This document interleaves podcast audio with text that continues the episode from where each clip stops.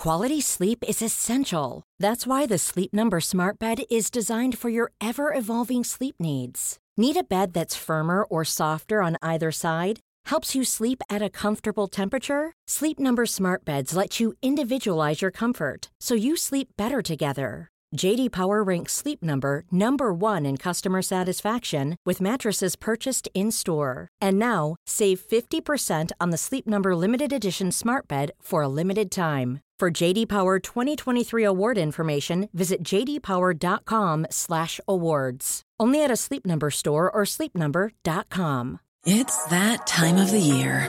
Your vacation is coming up. You can already hear the beach waves, feel the warm breeze, relax, and think about work. You really, really want it all to work out while you're away. Monday.com gives you and the team that peace of mind. When all work is on one platform and everyone's in sync, things just flow. Wherever you are, tap the banner to go to Monday.com.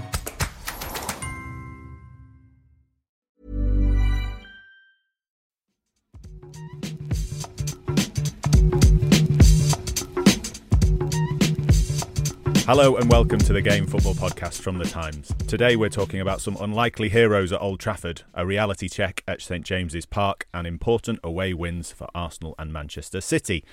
We'll also discuss Wayne Rooney's start to his career as Birmingham manager, and joining me, Tom Clark, for all of that, we've got Martin Samuel, chief correspondent for The Times and Sunday Times, Jonathan Northcroft, Sunday Times football correspondent, and a former footballer who played 15 times for Scotland's under-21s and once went up against a Spain team including Andres Iniesta, Cesc Fabregas and Sergio Ramos. And he lived to tell the tale, and he's with us now, Gregor Robertson. That's a pretty good one, I think. Yeah, I'll take that one. Yeah, come on, that's a good one. I've dined out on that for a long time. Yeah, actually. Exactly, and I've saved it back till nearly November. Anyway, so lots to discuss to Old Trafford and also to the Times Sport offices. It's Tuesday night, it's nearly 10pm. The online match report is ready to be published. The back page of the newspaper is ready to be sent. I've written the headline, Maguire to the rescue for Ten Hag. And then, Scott McTominay gives away a penalty. We moan, we swear, we prepare for a quick change in tone. And then up steps a hero, Andre Onana. And all is well again. A crucial 3 points for Manchester United and a smooth editing process for me, which allowed me to get my 10:30 train back home. Big win for Manchester United, and I'm going to start with Onana because he's someone that we talked about on this Thursday show before with this exact cast of people. I thought he looked better, not just in this game, not just the penalty save. He made a couple of good saves before that, Johnny. Mm. How much do you think he's improved, or is this a kind of slight papering over the cracks with an exciting save at the end? No, because I think this is more of a rebalancing to where he was. He was playing way below the standards that we saw at Inter Milan, and before that Ajax. He was clearly a keeper struggling for confidence. And interesting reading sort of some of Paul Hurst's writing about this, that one of the things that United have tried to work on with him is how he reacts to setbacks and how he's reacted to making mistakes, and that's a key thing for a goalkeeper, which is to be able to live in the moment and put anything behind them and deal with the next save, and he did seem to be struggling with that. A sort of disappointing start to the season, the mistake in pre-season, the one he got away with against Wolves seemed to play on his mind.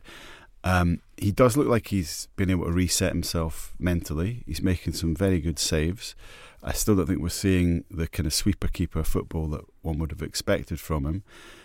It was a fantastic penalty save. I'm rooting for the guy from the point of view that you don't often see players who are so open and honest about taking responsibility for errors as he has been.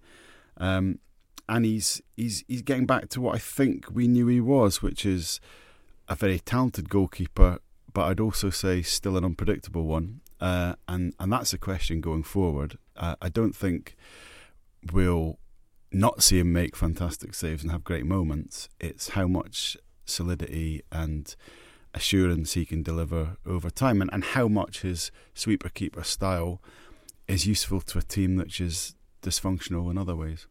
Martin, goalkeepers were subject of one of your column items this week, not just talking about Andre Onana, but also about Chelsea and Arsenal as well. Mm. What do you make to some of the points Johnny's raised there about Andre Onana? I thought he had a good game.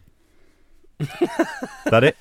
That is it. Yeah, I thought he had a good game. I've seen about 10 of his or whatever so far this season. I haven't seen too many good ones. That was a very good one. I mean, it was as simple as soon as they got the penalty, I'm thinking he saves this because I didn't fancy it was a substitute that came on, wasn't it? And you're just thinking, well, I'm not sure that's their first choice penalty taker.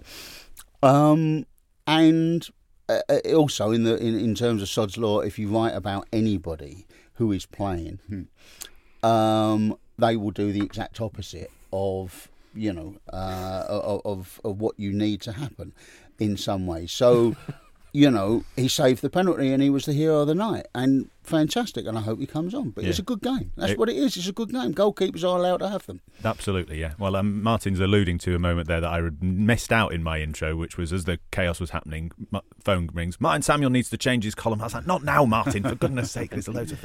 It's called professionalism, you see. That, you know, if this was on YouTube...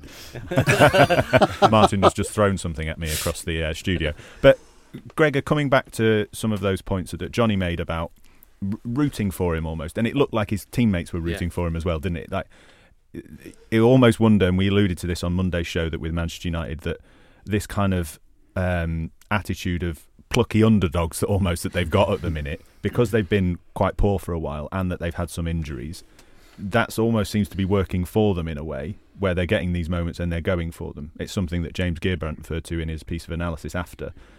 But moments only go so far, don't they? Yeah, I mean, that's obviously a big night for Onana and Maguire. Good narrative there. I agree with you. Onana looks like he's clearly a big character, and his teammates were obviously very, very pleased for him, and it was a huge roar. And you know, after the start, he's had a big moment for him. But I kind of agree with Martin. I think, much like I said about Maguire the other night, it's like you can slightly too easily and swiftly and quickly sort of say that he's back and this is the start of something new. You need to see it over a longer period of time. And I think the point that Johnny made about, you know, the sweeper keeper, what we expected from him is still probably the biggest issue. I think, you know, he would have been disappointed letting in some of the goals he has, but I think that probably was, you know, individual mistakes, and we know he's a good goalkeeper. You saw it in the Champions League.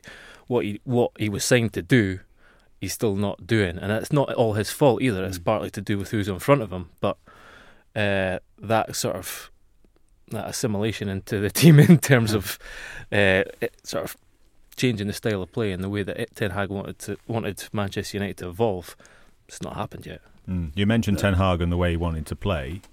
Johnny, you know, we were watching that first half and I was watching it in the office thinking, God, how do you sell this? It's going to be 0-0. I mean, other than another disastrous night for Manchester United. But he was proactive. He made the change at half-time with Christian Eriksen, which did make a big difference. And they looked a lot better. Were it not for some heavy touches from Marcus Rashford and other forwards, they could have won maybe 2 or 3. You know...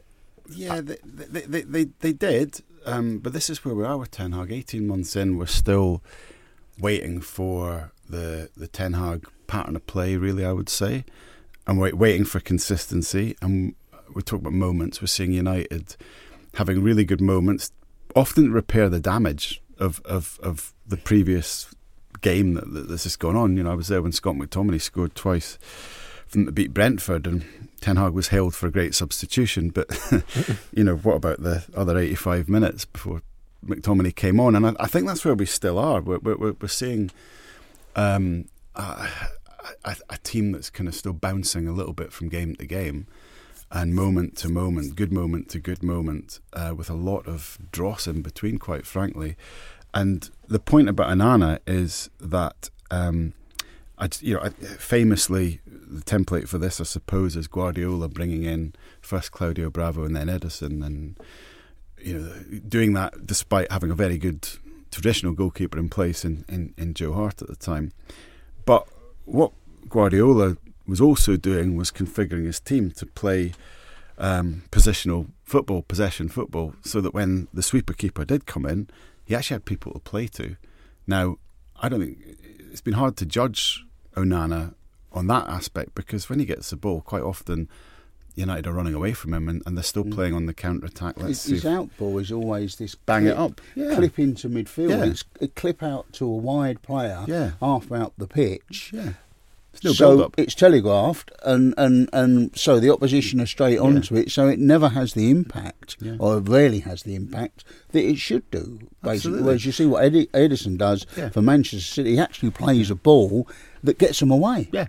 And he's got people to play to, and they've worked on it. I was at Leicester on Tuesday actually, and Maresca's learnt from Guardiola. I mean, they had about 4 or 5 different build-up shapes when the keeper had the ball. They changed them during the game to stop Sunderland with their opponents, sort of succeeding with their press. Every time Sunderland did something, Leicester changed their build-up patterns, their shape. I don't see any of that from United. So is that on Ten Hag, or is that on the fact that, to take your Guardiola City analogy, he signed his keeper, he now needs to sign 4 new defenders, 3 new defenders alongside Lissandro Martinez as well. But in order to play that way, who are going to make the runs and give him the passing options? I think it's on Ten Hag, and it's on I suppose the recruiters as well. But the point with with Guardiola is it was the goalkeeper was part of a whole process, and everything started from day one with Pep. All the patterns started from day one. The work on the training ground started from day one, and we've seen how it's evolved over time with fullbacks and midfield and blah blah blah. But it's all part of a kind of unified design, and this is 18 months in for Ten Hag, so the goalkeeper should be slotting into something already there, and that's what I can't really see the pattern that's already there. I can see bits of it, he likes width, he likes to play with wingers like Dutch coaches do, but when it comes to what's happening positionally in terms of keeping the ball in midfield, getting overloads to outnumber the opposition in areas so you can pass around the map, I don't see a lot of that from United. Maybe I'm being harsh, but I don't know. Yeah, they're also in this position where they're celebrating wins. I know you think that they're celebrating wins that a good team takes for granted. Brentford at home. But the nature of it was a late winner, like two goals in the late 90 plus. But it's still, you're still celebrating something that previously... you beat Brentford at home because you're Manchester United and they're Brentford. And I know that makes it sound as if it's easy. It's not easy, but it's what happens. Tottenham are celebrating wins that feel like landmark victories or landmark results. So they go to Arsenal and everyone's saying, this will expose Tottenham for what they... And they've beaten Arsenal. However it happens... against Liverpool, whatever fortuitous breaks have gone their way, they end up beating Liverpool. They drew. They end up getting a result. Yeah. And so you look at this and you think, well, these are actual proper results. These are good results. Whereas with Manchester United, you're only actually getting what you thought you were going to get anyway. Gregor, one sec. In the context, I completely agree with you, because I remember me outlining this run of fixtures. This is the end of that run of fixtures that I think the 4 of us talked about to give him the chance to build his season before facing Manchester City in the derby. But in the context of the start of that run of fixtures, where they lose to Galatasaray and they lose other matches, to then win 3 on the bounce, even in the nature that you're saying... Is that not a positive thing that they should be taking away, and that they should be jumping around and leaping on each other? Every win you can take positively. All I'm looking at is when that group was drawn, and Manchester United's Champions League group, nobody looked at it and thought, Copenhagen away, that's going to be a cup final. Yeah, you're thinking that they come second to Bayern Munich. That's what you're thinking. They'll come second to Bayern Munich. This is fairly straightforward. This group. This is a 2+2 group. There'll be 2 teams that run away with it, and one of them will beat the other one when they play, and that will decide who wins it, and the other 2 teams will fall by the wayside. It's not like, say, Newcastle's group, which is there's 4 teams there that you looked at and you thought, well, this could be anything. This group could be absolutely anything. United's group you looked at, this is 2+2. Gregor? James made another good point in his column that was the kind of the redemption stories. So, you know, they're relying on Maguire, who not so very, very recently was the fifth choice centre half to kind of come up with a goal. They're relying on McTominay, who they've really been trying to usher out the team, if not the club, to decide games now. And so you could look at that as a positive thing, of course. And you know, they fought their way back into the team, but these are players that Man United are trying to move on from, and they're still relying upon them to get results. And he also referenced a thing in midfield, which I kind of agree to. They still can't get the balance right in midfield at all.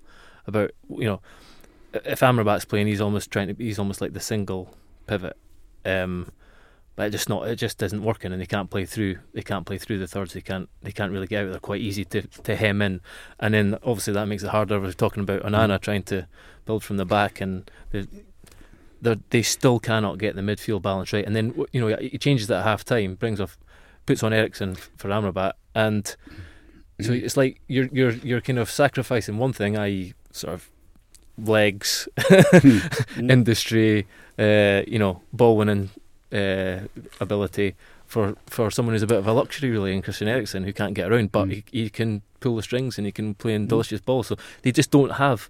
They've either got one thing or the other, and they can't even get a partnership that creates the right balance in midfield. The parts have got to fit together. So you bring in a sweeper keeper, but then you play with two of the slowest centre halves in the league.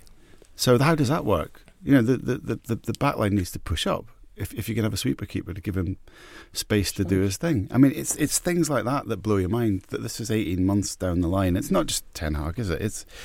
It's years of this. But I just think United's recent history has been, they've depended on individual players and their surges of form. You know, Casemiro last year had a great sort of 4 or 5 month spell. So United, he took United with them.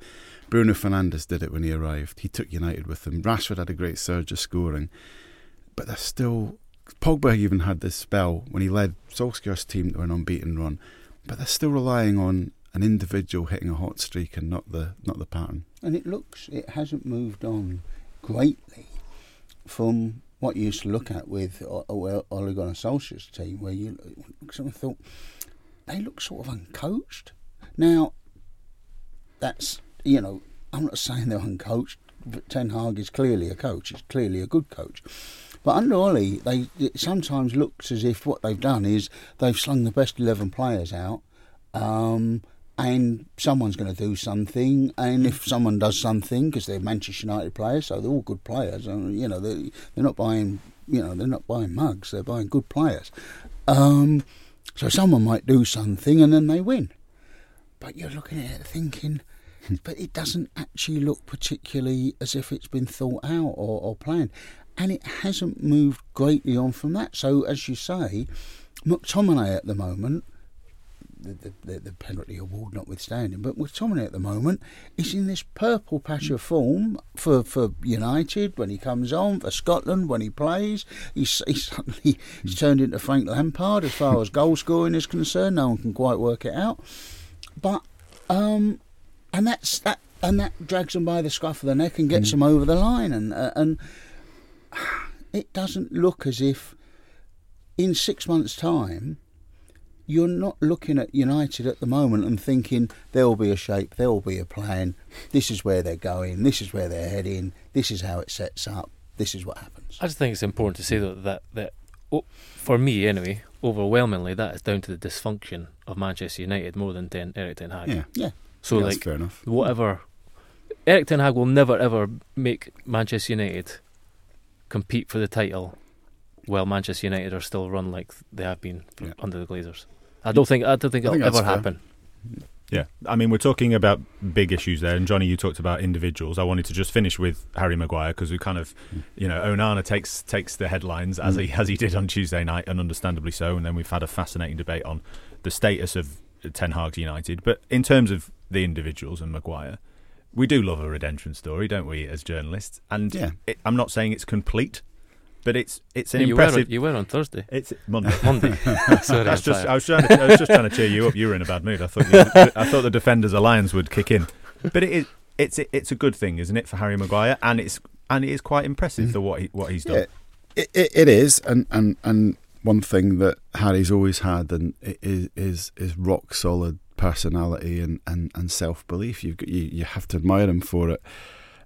He's shown that for England with some of the treatment he's taken and the fact he's plugged away, and it's kind of typical of him that he's plugged away and got back to some kind of authority at United. And he had another, like Martin said with Onana, he had a really good game. There was maybe one or two moments where he was done for pace, but he had some other really good moments. I don't think he has always had rock solid belief. Do you know? I think he's had enough to put himself in uncomfortable positions. I think there's a difference. I think he's not someone who you look at and think he's saying, "Damn all you, I'm going to show you." I don't think he. I think he just sort of he's got enough personality to put himself in a difficult position. Is that not more impressive?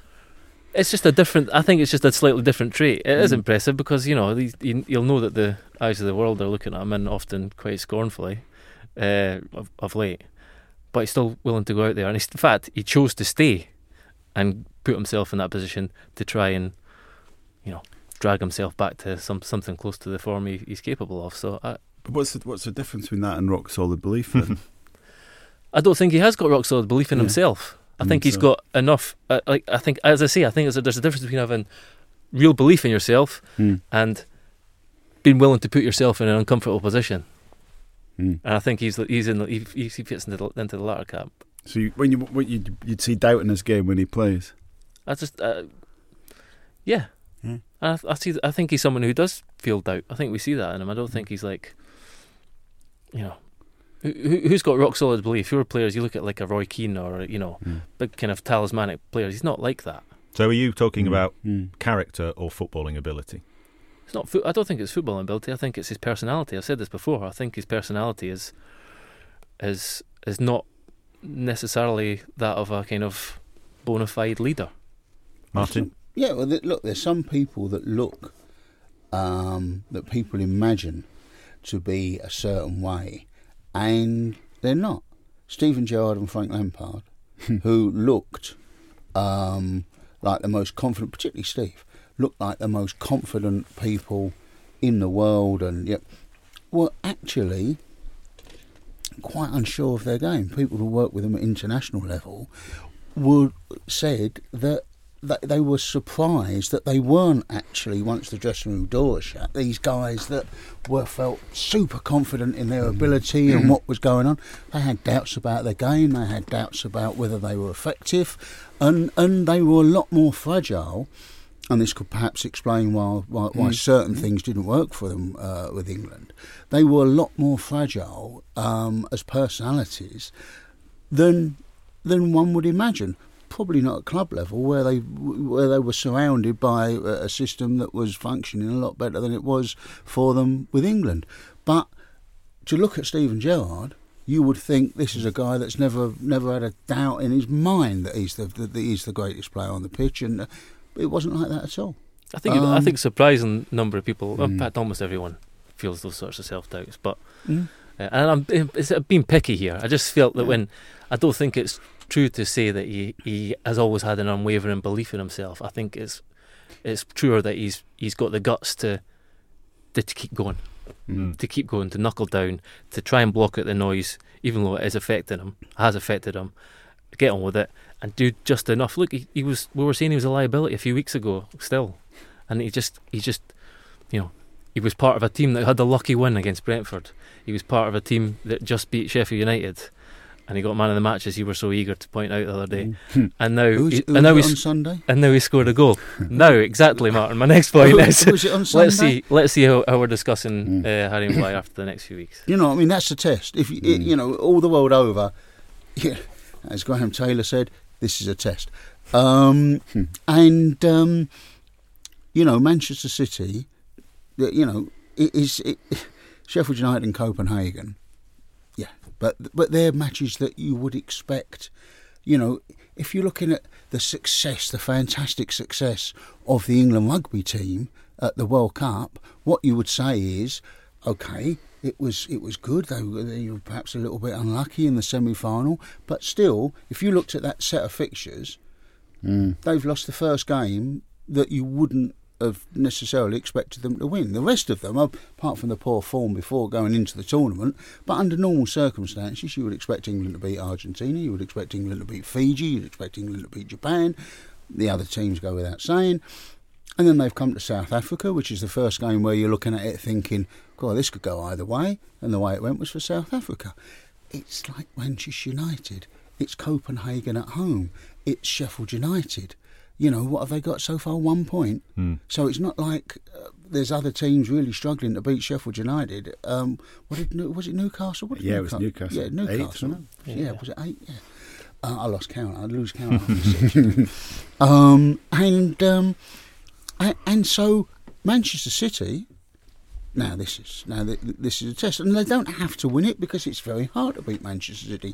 Not many teams do it, but you know, let's see how close the match is, and let's see how the Harry Maguire revival, and let's see it tested by Haaland and Alvarez and Phil Foden and whoever else decides to appear from nowhere when you least expect it, as usually happens. That will definitely be the test for Manchester United this weekend. Manchester City, of course, beating Young Boys 3-1 in another fairly comprehensive and comfortable win for Pep Guardiola in the Champions League.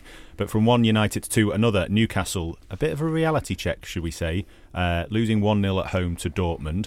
Now, listeners, I can't tell whether you can...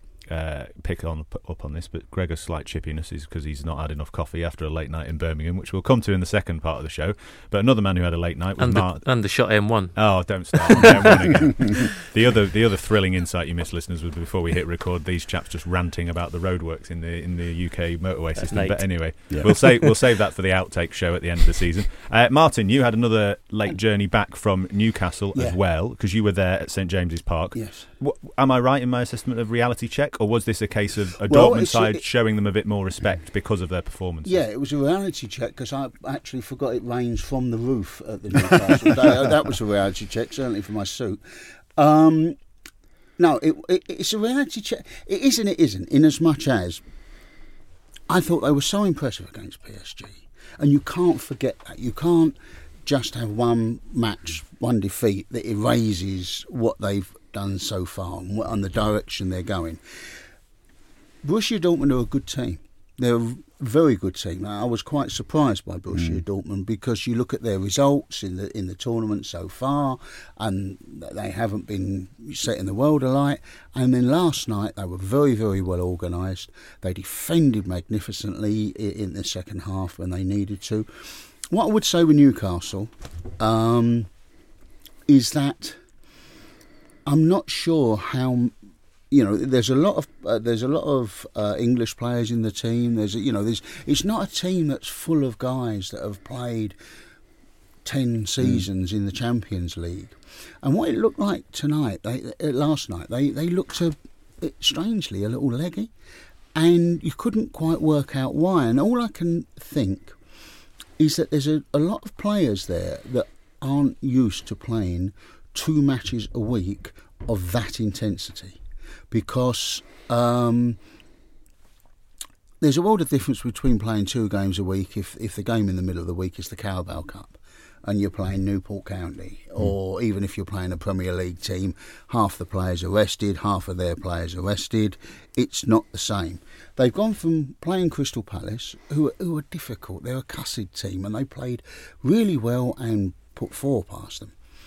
And then you're straight into Borussia Dortmund, who've got a lot of European experience and have got a great youth set-up and are lively and organised and smart. And it looked as if that told. Plus, they lost a couple of players to injury, which made a big difference. And then you began to see little things that, Callum Wilson came on for Isaac, and Callum Wilson's an outstanding club player, but the Champions League is... this huge step up. It really is a huge step up.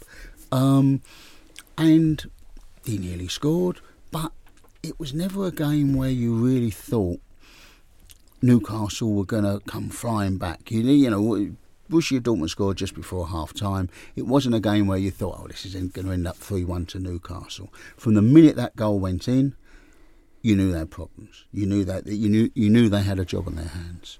And... so There's a reason it took Manchester City, with all their money and all their wealth and all of the great players, there's a reason it took Manchester City a long time to win that tournament.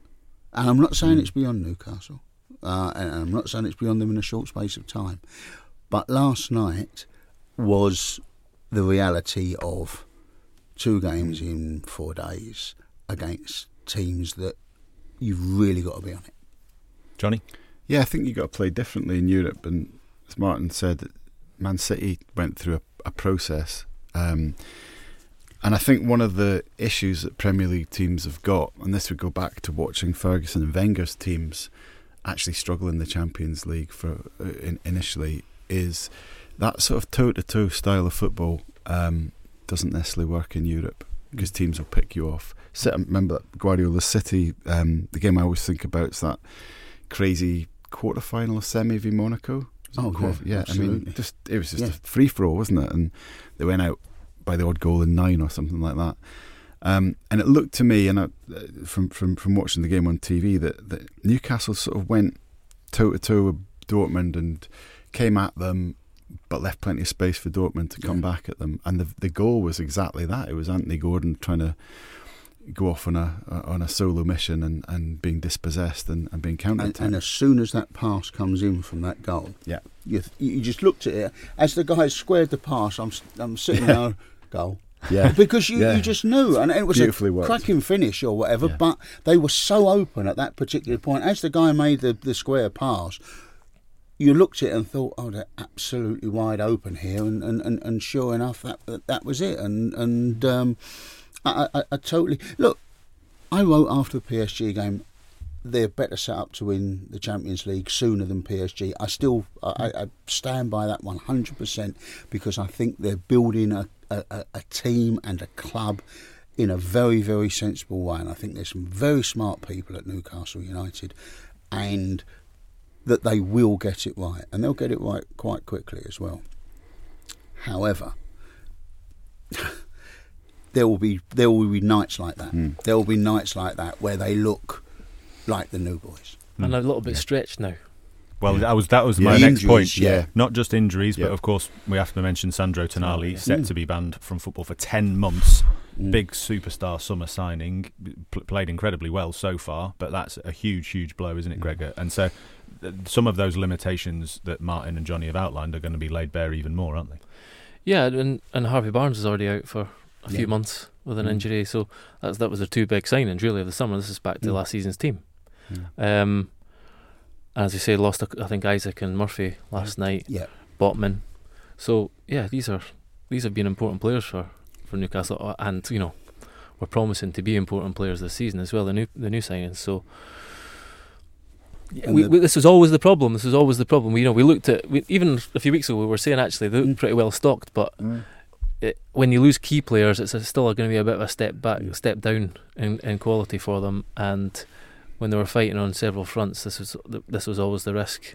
I would also just add that I think if you looked at this group and you got to the midway point and you said you've got a win, a loss and a draw, they would bit your hand off. So they're still well on the shout. They were talking last night, everyone was saying, oh, we've got to go to Dortmund and beat Dortmund or whatever. Not necessarily. You haven't got to beat Dortmund. You know, if you can get a point out of Dortmund, if you could get a point at PSG, they're at home to AC Milan in the last game. AC Milan got a poor result against PSG last night.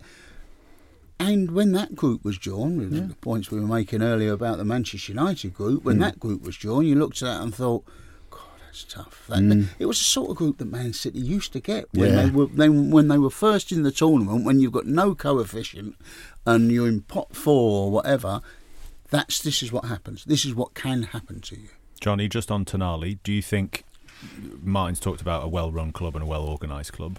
Will they react to that in the January transfer window? I'm sure they'll try to, but they are sort of balancing things with FFP at the moment, and I think that will sort of continue to restrict them, but I mean, look, their recruitment has been excellent so far. They've got Dan Ashworth and a team of scouts that he's appointed who do a lot of work. I know with data, and they've got a very good network. I'm sure they'll have plenty of options, and it'll just be the financial thing. I feel for Tonali though. I feel for Newcastle a bit as well. I was just looking forward to watching a season of that guy, and we'll have to wait. Absolutely, we'll have to wait. We've mentioned Manchester City and their win in the Manchester United section. Just to finish off the Champions League review, Arsenal beating Seville 2-1. I've only really got one question on this, and it's around Gabriel Jesus. His stats in the Champions League are incredible when he starts. When he starts games in the Champions League, 17 games, 14 goals and 4 assists. He's a player that I love watching. He's a player that I have arguments with my Arsenal supporting friends. He's a player that's got most of that playing for Manchester City. Yeah, all right, so we know which side of the fence you're going to be on when I pose this question. On any side of the fence whatsoever. I do think there's a little asterisk that said a lot of this was achieved with Manchester City, who are by far and away the best team in the strongest league in Europe. That's a good point. But what I was going to say was that a lot of my Arsenal sporting friends are still to be convinced and still were very excited when they heard Tom Roddy on Monday's show talking about the potential of them signing Ivan Toney, still feeling they need a striker. I was just had a question just on Jesus and what type of a player he is and what we think of him. Is he 8 out of 10? Is he 8.5? Is he one of the best forward? Is he a forward? Is he a striker? Johnny, you're screaming in your chair, so I'm going to ask you, obviously. No, because I thought you were going to ask what is he in terms of his position. No, I just mean 10. Like, what do you think of him as a player overall? Do you think he's that leading man for Arsenal? I suspect he benefits from a number 9 coming in, and then he could do his work off the sides. I suspect he's one of them. I love him as a player, but there's a reason, I suppose, why he left Man City, which was, Haaland coming in and him not being the out-and-out number 9 and Guardiola wanting something different off the sides. But, look, he is. I was kind of half smiling because I love watching the guy play. I think he brings a joy. His feet are brilliant. Still not entirely sure where I'd play him on the pitch, but I think a reference point and him being able to work around him would probably suit him better. I think there's very few players in the Premier League who use the body as well as Gabriel Jesus. The amount of times you see him backing in to a defender and like wriggling and wrestling and squirming, just like twisting them up and then scampering away. He's got. I always use the word menace with him. It's like he's playing street football a lot of the time when he's at his best. But is he the leading guy for Arsenal? That's always the one reason I've questioned that has been his fitness record, which again has cropped up in this game, and the other is, well, he scored goals and his record is good. There are also some of the stats about his kind of underperformance of his XG and stuff have been pretty alarming sometimes. He does miss some pretty big opportunities at times too. So I think there's consistency and there's fitness, and I think Arsenal would benefit from having another sort of focal point in their team, a different sort of player, someone who you're not going to sign a Haaland, but someone who occupies defenders, stays high up the pitch, because he is great at dropping deep and linking up. Martin, you picked up on my damn lies and statistics. No, but Jesus as a player, in light of what the guys have said, I think he's a lovely footballer. I don't think he is a lovely footballer. I just don't think he's some real damning with the phase in this episode. I just don't think he is necessarily the prolific goal scorer. Sometimes you've got to match like with like. The reason that Cristiano Ronaldo was so impactful for Manchester United, and the reason he was a game-changing player for Manchester United, is they had nobody that could keep up with Frank Lampard.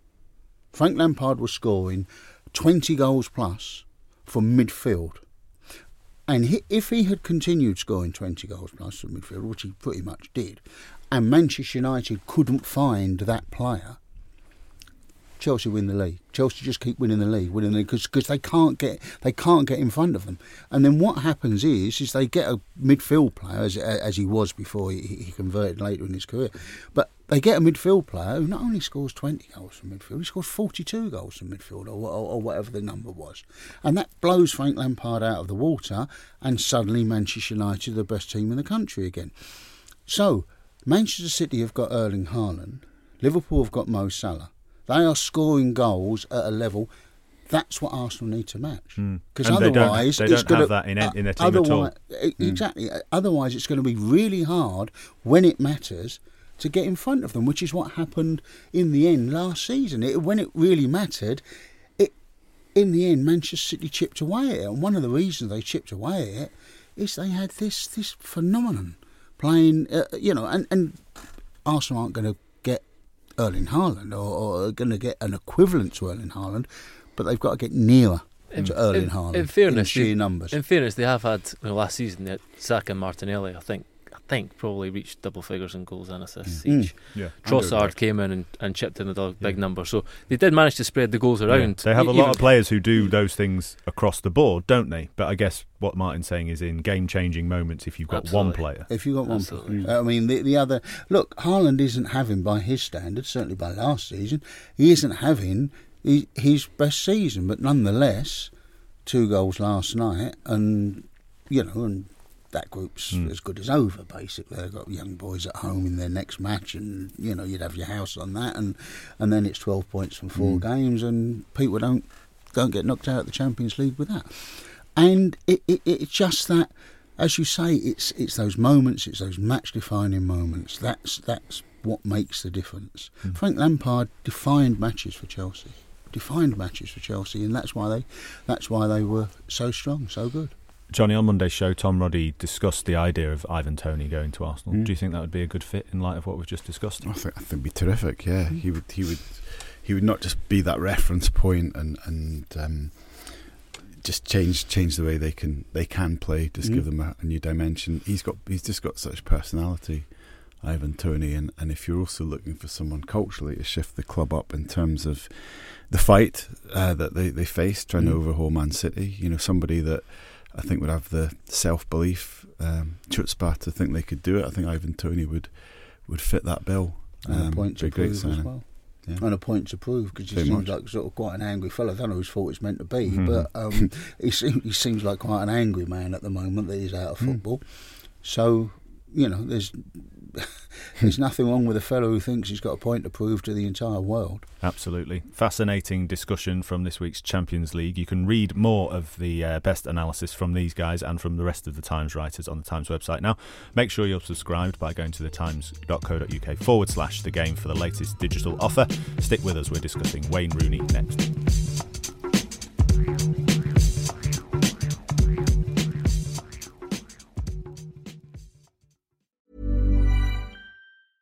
When you're ready to pop the question, the last thing you want to do is second-guess the ring.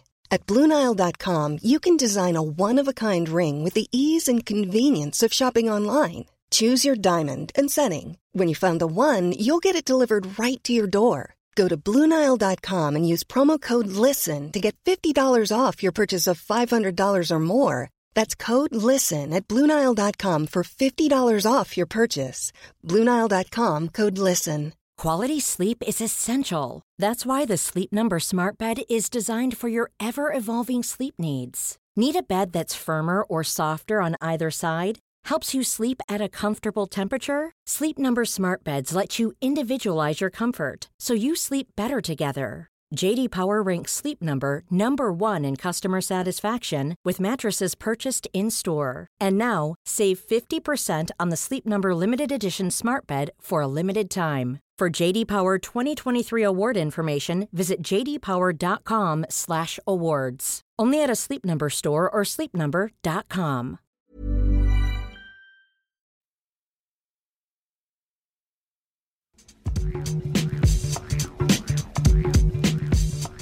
Welcome back to the Game Football Podcast from The Times. I'm Tom Clark and I'm joined by Martin Samuel, Jonathan Northcroft and Gregor Robertson.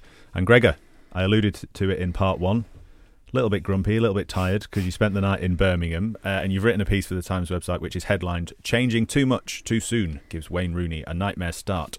Birmingham's new manager has asked the players to be brave on the ball, but after losing the first 2 games in charge, concedes they are not comfortable doing that. Rooney taking over at Birmingham.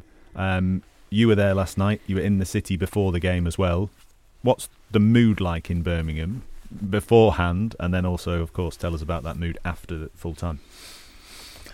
Yeah, beforehand, you struggle to find people who are enthused about Wayne Rooney's appointment, to be brutally honest. And there are many reasons for that.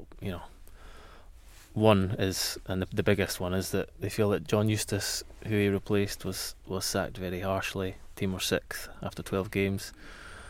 Eustace is a kind of local boy I think he played for the academy when he was younger before moving on and starting his career at Coventry. And he sort of bridged the takeover by the new American owners, which happened in the summer. So he dealt with a lot of the crap from the previous regime, and there was a lot of that, and dealt with it very admirably, kept them out of a relegation battle, and they started the season really well. They were, you know, disciplined, compact, as you know, had them up in around the playoffs, although it's early days. So Rooney acknowledged that again last night afterwards. He said, you know, because the reaction at full time was pretty remarkable actually. This was his home debut, you know, his home debut, home bow as manager, and it was a very muted sort of welcome onto the pitch before the game. They were booed off at half time, and they were booed very loudly off at full time, and there were some sort of pointed words from the crowd as well, which I allude to in my piece. You know, it's been 2 weeks, two games, and you know, how has it come to this already? It's so part of it, as I say, is to do with the man he replaced, and part of it is just the sort of the nagging feeling that the new owners, who have already got a lot of credit in the bank for their investment in the stadium, which was basically, you know, decaying before their eyes. There's still a huge swathe of unused, seatless concrete, because I think there was asbestos that they've had to repair, so it's been shut for ages. So they're investing a lot of money in the ground. They've got big plans. This ownership group obviously brought on board Tom Brady, the NFL legend. Brady visited in August and was kind of, you know, made an appearance in local pubs and stuff. And I think, you know, they could accept a sprinkling of celebrity stardust if it's kind of it sort of underlines the ambition and the stature and what they hope to be. But it's kind of a sideshow. But when there's a feeling that they're doing the same thing with the man in the dugout, there's a bit more unease, because, you know, we could talk about Wayne Rooney's prior experience as a head coach, and I'm sure we will. I personally think he did a really, really admirable job at Derby County in the circumstances. His time in the MLS was he inherited a club, DC United, that were at the kind of lowest ebb. Didn't manage to make them into a sort of take them into an extended playoffs at the end of the season, and I, you know, MLS observers have said that the same thing we're seeing now about is sort of this desire to overhaul the playing style. The same thing happened in DC United, and he very quickly realised the team weren't capable of doing it. And as I said in the piece, he's already making noises that he had a sort of dressing room inquest last night. He didn't come out till 10:30 to speak to us, which is another reason why I was home so late. Cheers, Wayne. And he said he asked the players to be honest.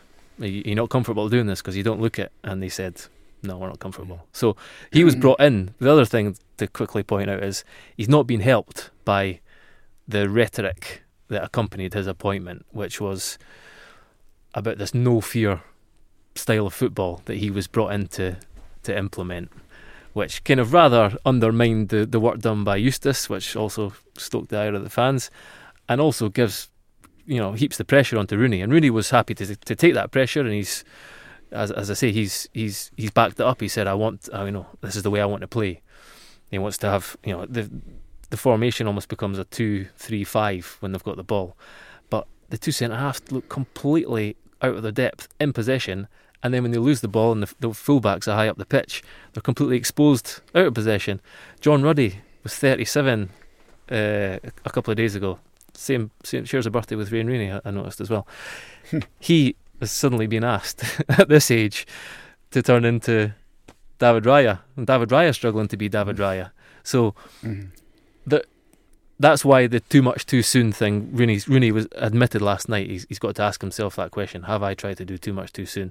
And I think the answer is yes. Lots of points to pick up on there, Johnny. Rooney's someone that you know well, that you've worked with on columns for The Times and Sunday Times, of course. What do you make of some of the points Gregor made there, both about Rooney taking this job and the task that he's got and some of the kind of noise around it that he's had to put up with.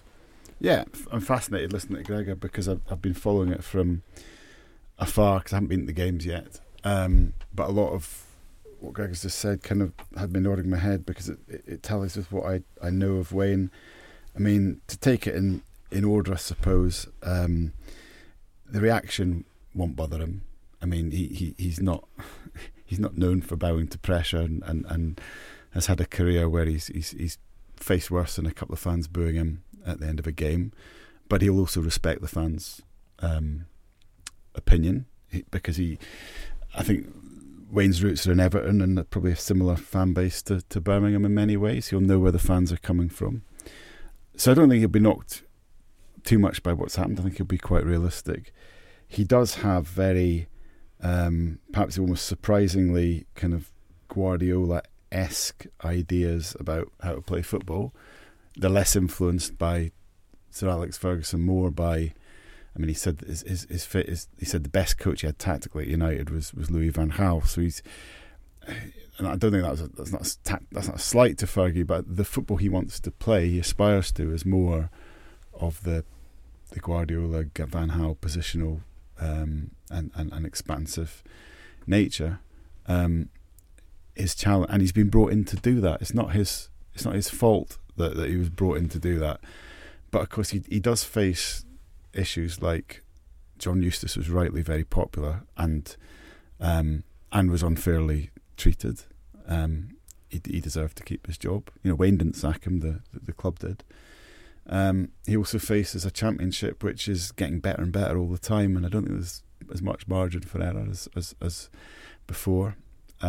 It would have been painful losing to Liam Rossini. They're good mates because it was his number two at Derby, and that would have stung a little bit. But he's kind of trying to do this mid-season, probably with a squad that's not really equipped for it yet. I noticed he brought on Ramel Donovan, who's 16, and that might signal that he might try and shift towards youth, which he did quite a lot at Derby, of course. Which he did slightly enforced, and he did it at DC. Well. I mean, he had a 15-year-old playing at one point. But the issue is going to be, as it is for all managers, it's time. And this is only 2 games into his reign, and they haven't gone very well. But he has tried to do the things that he's been brought in to do. He's so far trying to fulfil the brief. Now, what Gregor said about DC is completely correct. They did, after trying to open out, develop a more kind of pragmatic style of play,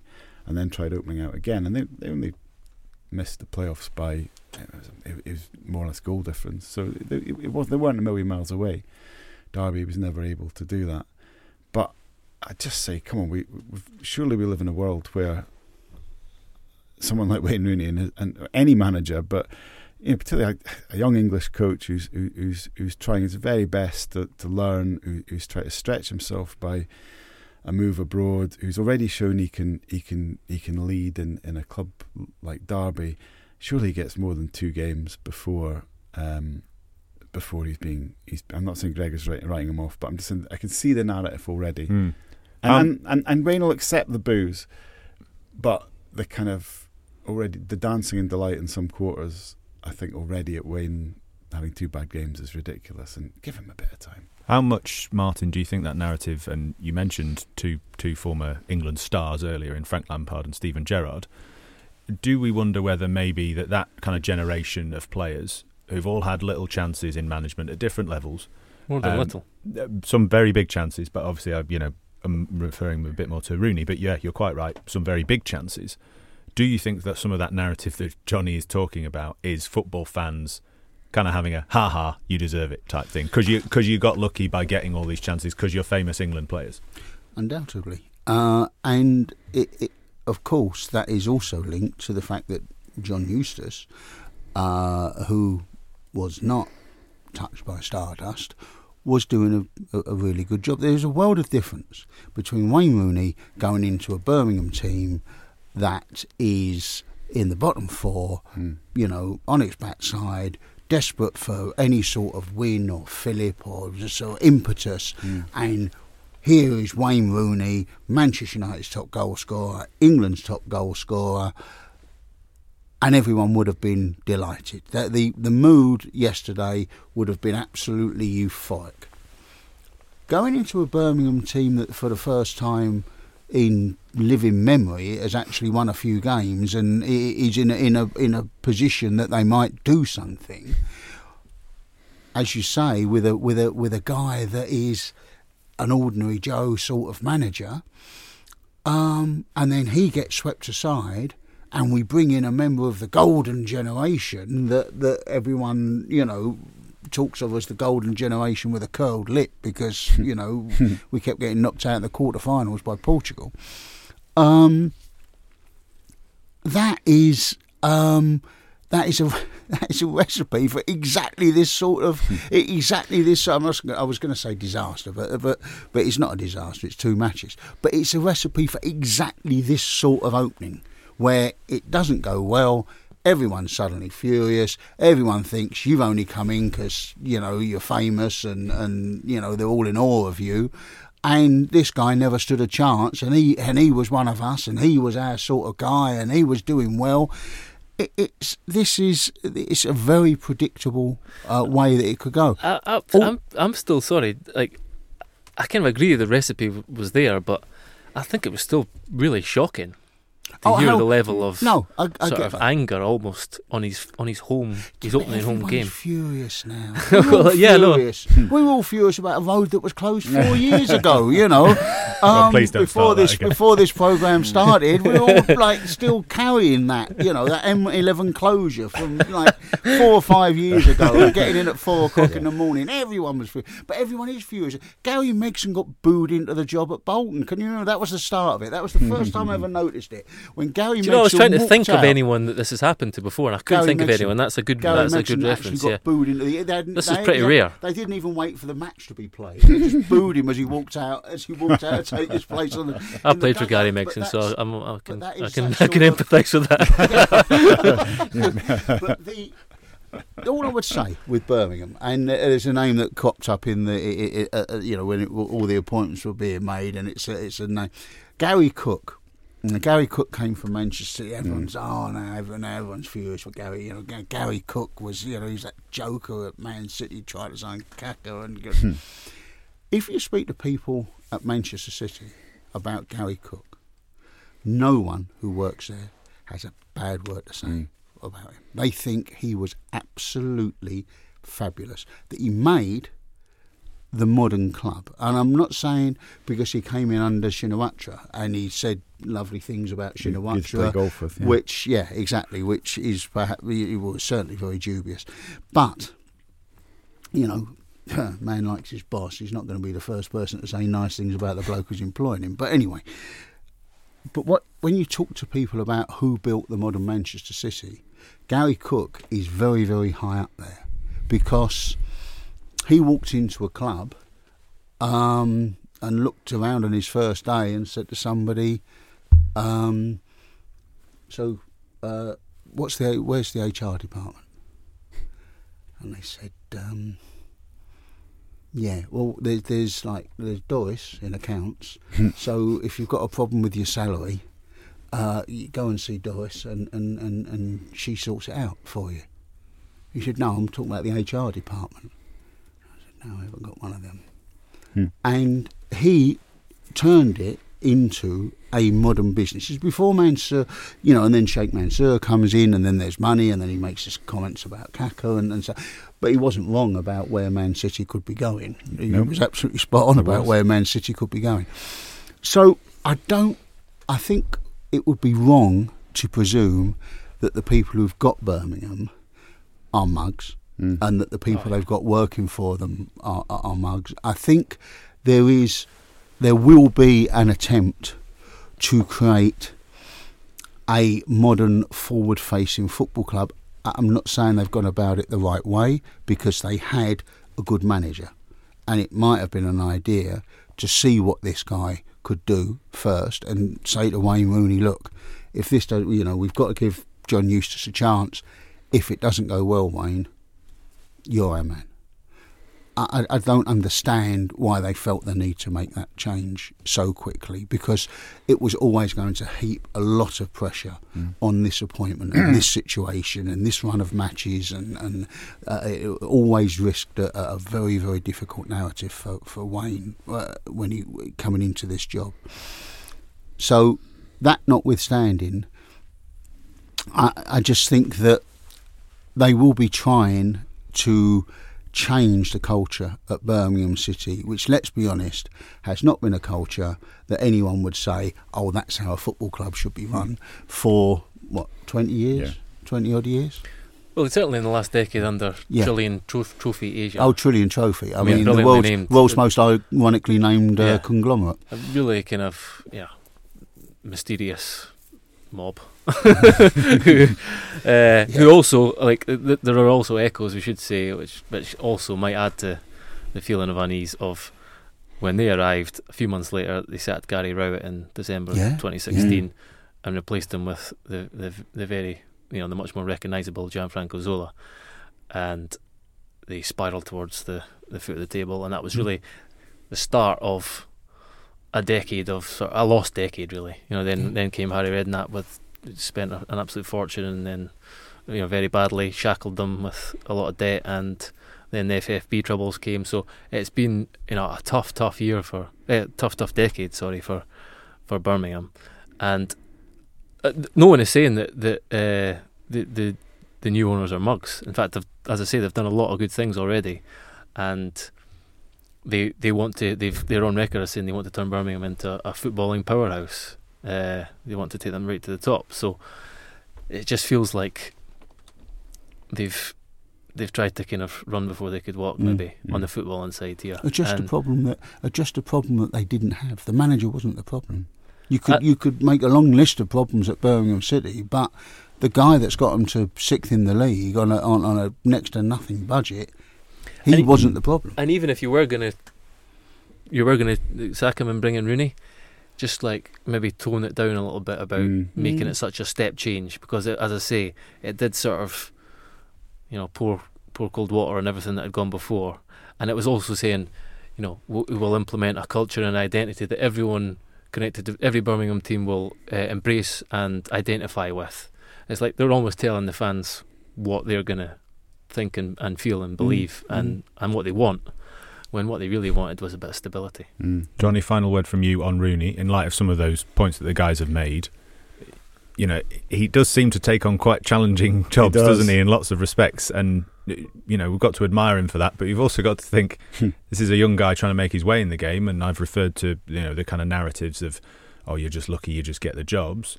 Is he not helping himself by maybe picking some of these more challenging scenarios, if you like? Well, I think the reality is that, and maybe because of what's happened to Lampard and Gerrard, that those opportunities aren't as glitzy as they once were. I think the Premier League's now in a phase where it'd be almost incredible if a Premier League club out of the blue just appointed a big former player who didn't have any managerial experience. But that used to happen in our very recent memories. So, and Wayne's very aware he has to take on challenging jobs and graft, and he said to me before that what I did as a player doesn't count for anything, because I was a big player doesn't mean a thing.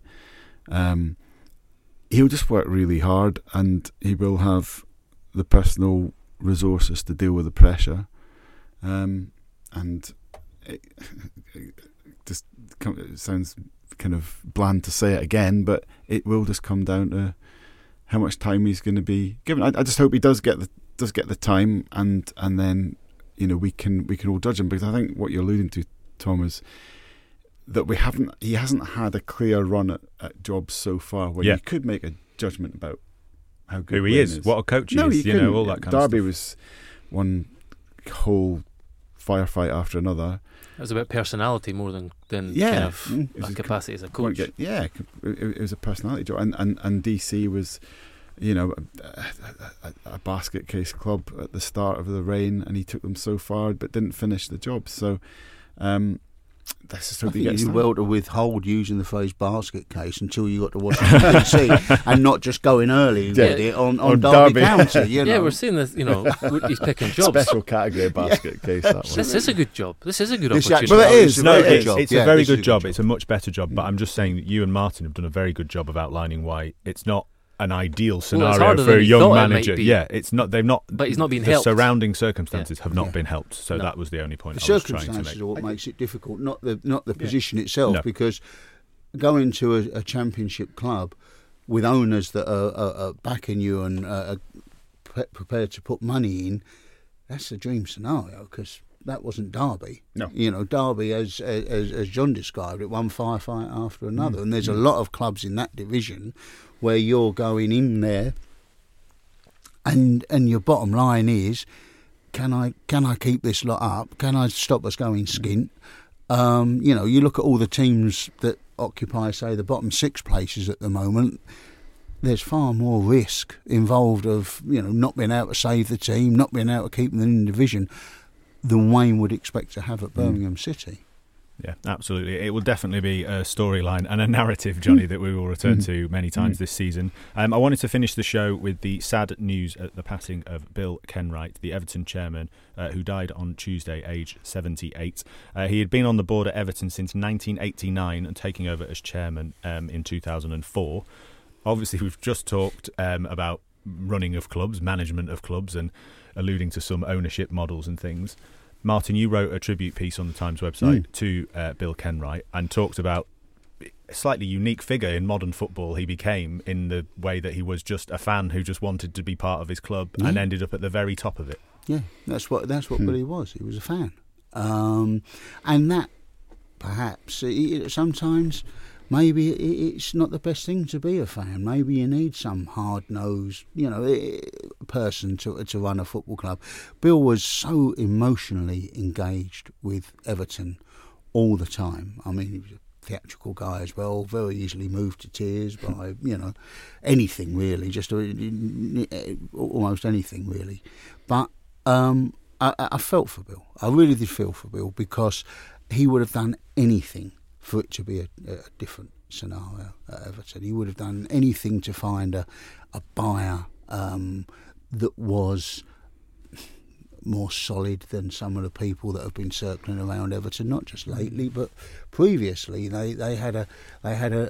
He went a long way down the road with a group from Asia that were going to buy them and stuff. And then it's getting quite close to it, and they say, well, we need them. You need to put the money in, just to, you know, the good faith, to do the due diligence or whatever. And it wasn't turning up, and they start looking at it, and the guy that is meant to be behind it lives in a flat in Manchester, and they can't find any, you know. And he was plagued by this sort of stuff all the time, and he really did want the best for the club. He always wanted the best for the club, and just a very nice guy.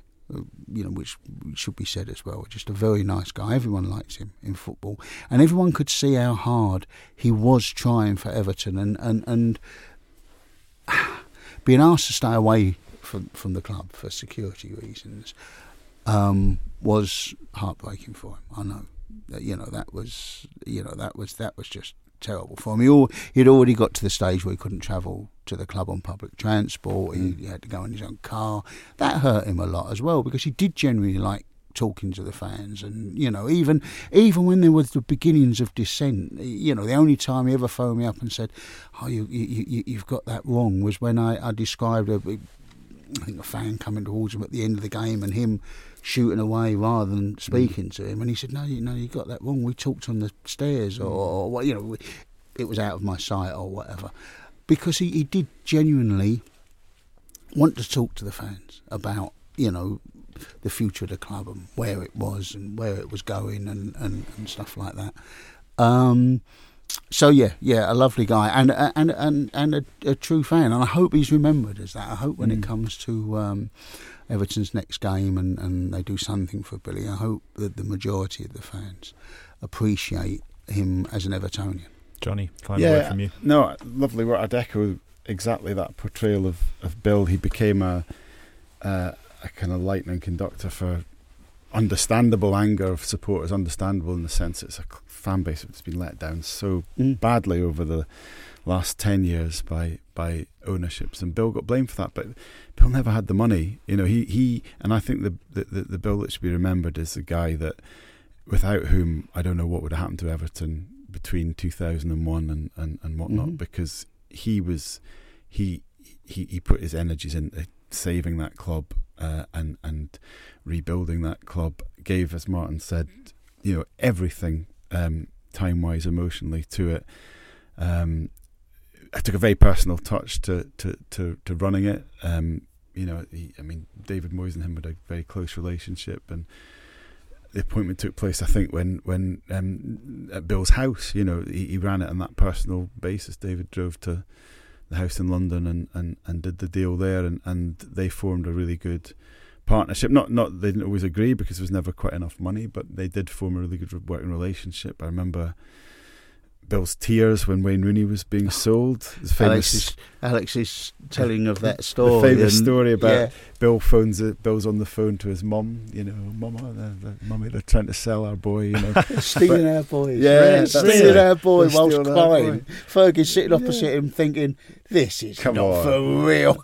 But that was him, wasn't it? As you said, he was from the world of theatre, and I think supporters complained in the end that he wouldn't let go, but I think he didn't let go because he, having been the man that saved Everton, he still felt a need to be there because other people couldn't be trusted, and I think perhaps he was right in that. A remarkable man, remarkable career in football and elsewhere in entertainment as well, Martin, as you referenced. You can read Martin's tribute to Bill Kenwright on the Times website now, and also a fascinating obituary as well from our Obits department. Martin Samuel, Johnny Northcroft, Gregor Robertson, thank you very much for joining me, and thank you for listening. Make sure you're subscribed because we'll be back on Monday with all the best reaction from the weekend's action. Thanks for listening.